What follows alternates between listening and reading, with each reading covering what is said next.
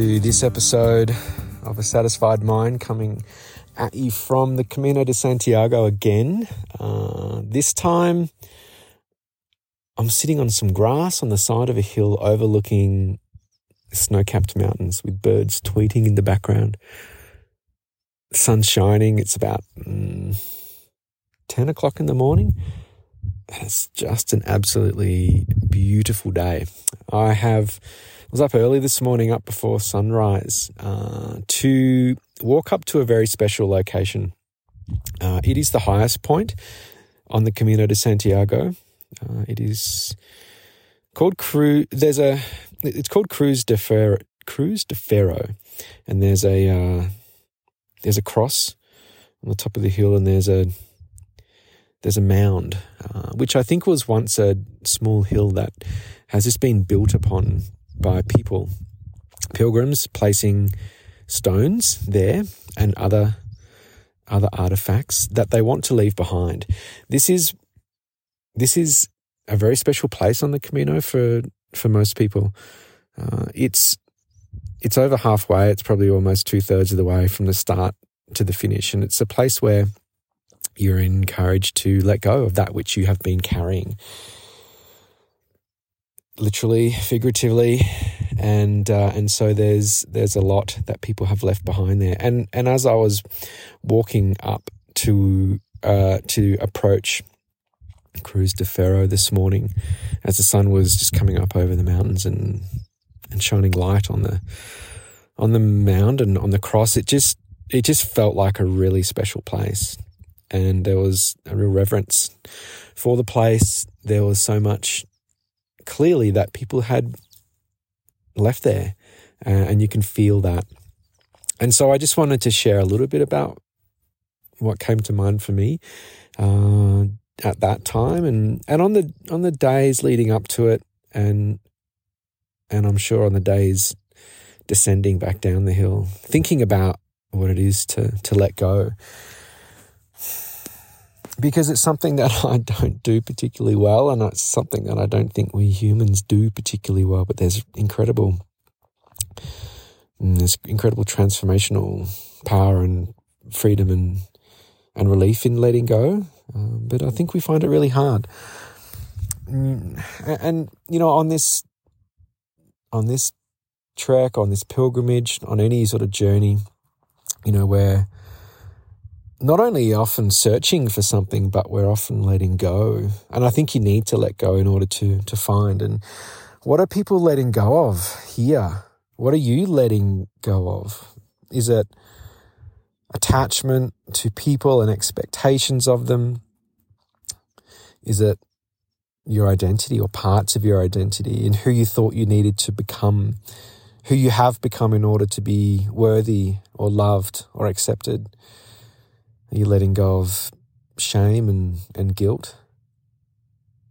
Letting go of hopes that things would be any other way than which they are? Or the heartbreak and disappointment of dreams unrealized? Letting go of people, loved ones lost, family, friends, partners. These are all things I'm letting go of at this time. And it's hard. It's hard because, well, it's hard to carry things. You know, if we think about the literal letting go of that which you carry, my backpack is far too heavy. But you know, we need to let go of things because it's a burden. It's a burden to carry that which we no longer require, or which no longer serves us, or is no longer essential for who we're becoming. And we think we need more than we do, and so we carry too much. I get it. You know, sometimes it helps us to feel safer or closer to something or someone. But when we do release that, there's a relief, like literally taking off a heavy backpack, and you kind of move around a whole lot lighter. But when it comes to letting go of something a little more metaphorical or figurative, maybe it's a belief or a part of your identity, you know, when we do release that, there's there's relief, but grief also floods into that empty space often. But grief too is to be felt. It's part of the initiation process, part of the alchemy of something new being created, if only the potential for something. But yes, grief is likely, and I'd say it's almost inevitable. And it too is a sacred process if we can allow and embrace it. Increasingly, these burdens of that which we carry become untenable and impossible for us to continue. So I think there comes a point in time where we have to let go. And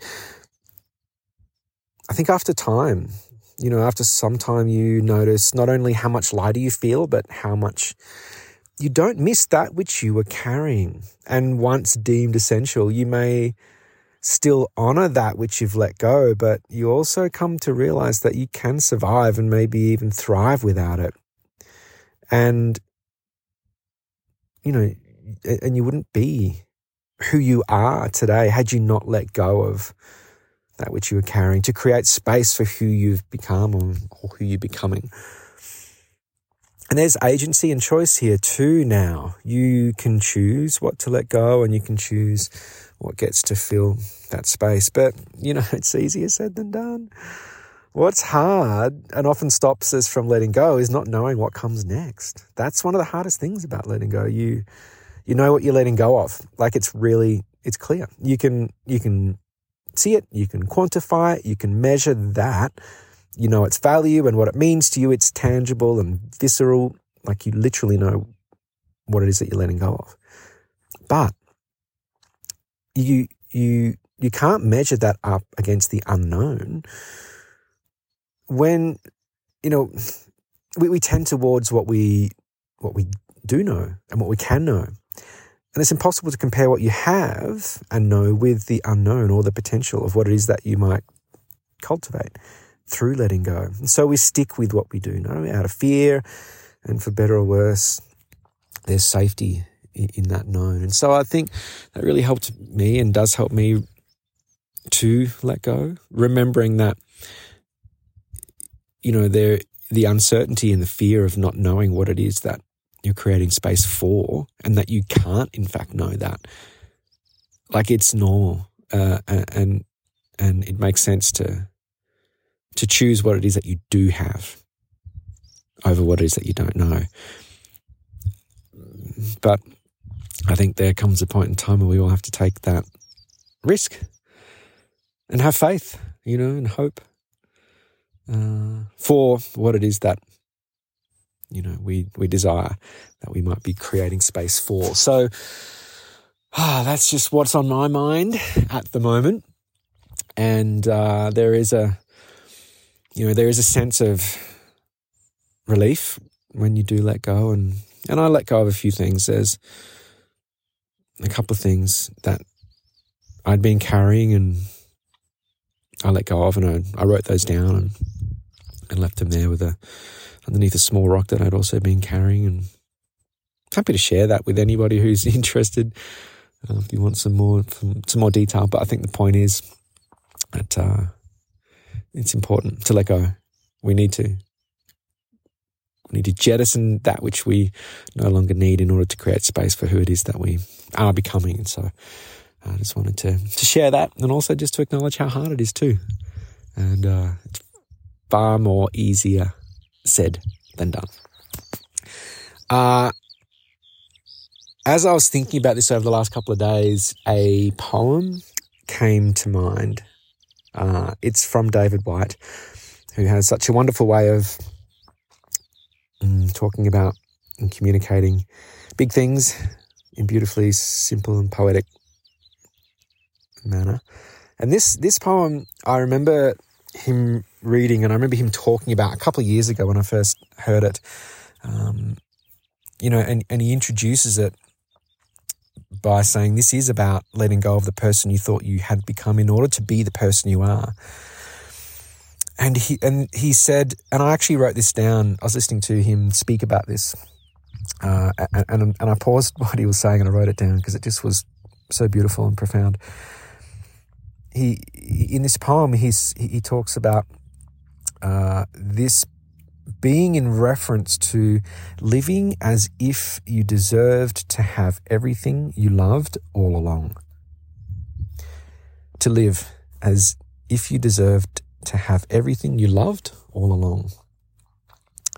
And he goes on to say that the privilege of being invited out of yourself to love in the first place. The love was requited in you experiencing that. And so for me, that really speaks to this idea of a journey and that which is within being revealed and extracted through the experience.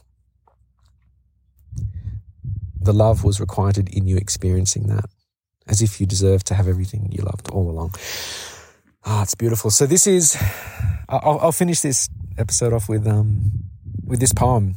Again, David Whyte, and it's called The Faces at Braga.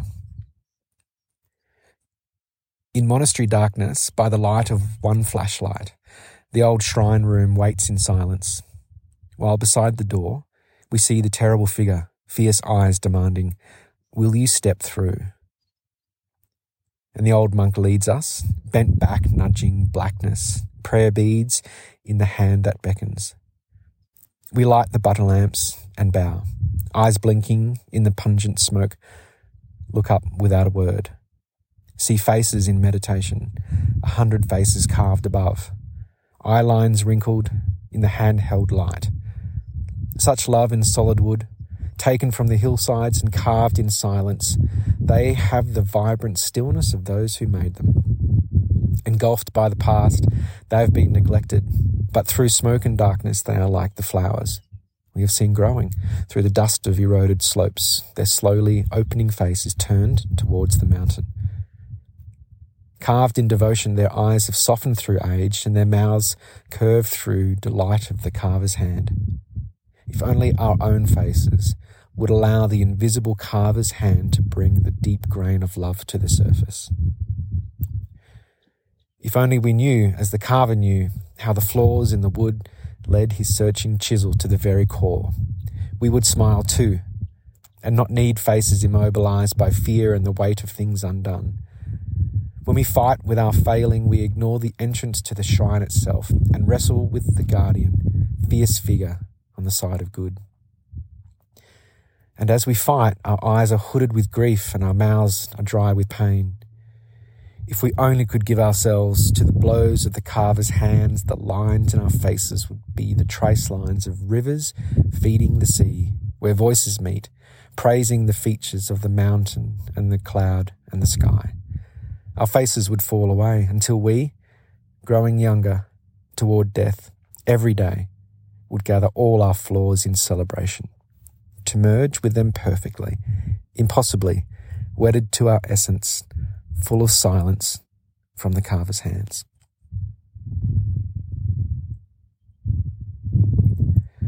That's The Faces at Braga by David Whyte.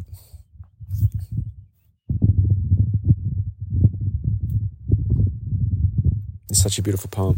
I'm going to leave you with that and also with some encouragement perhaps for you in letting go of whatever it is that no longer is required, that no longer serves you, so that you may make space for that which you desire.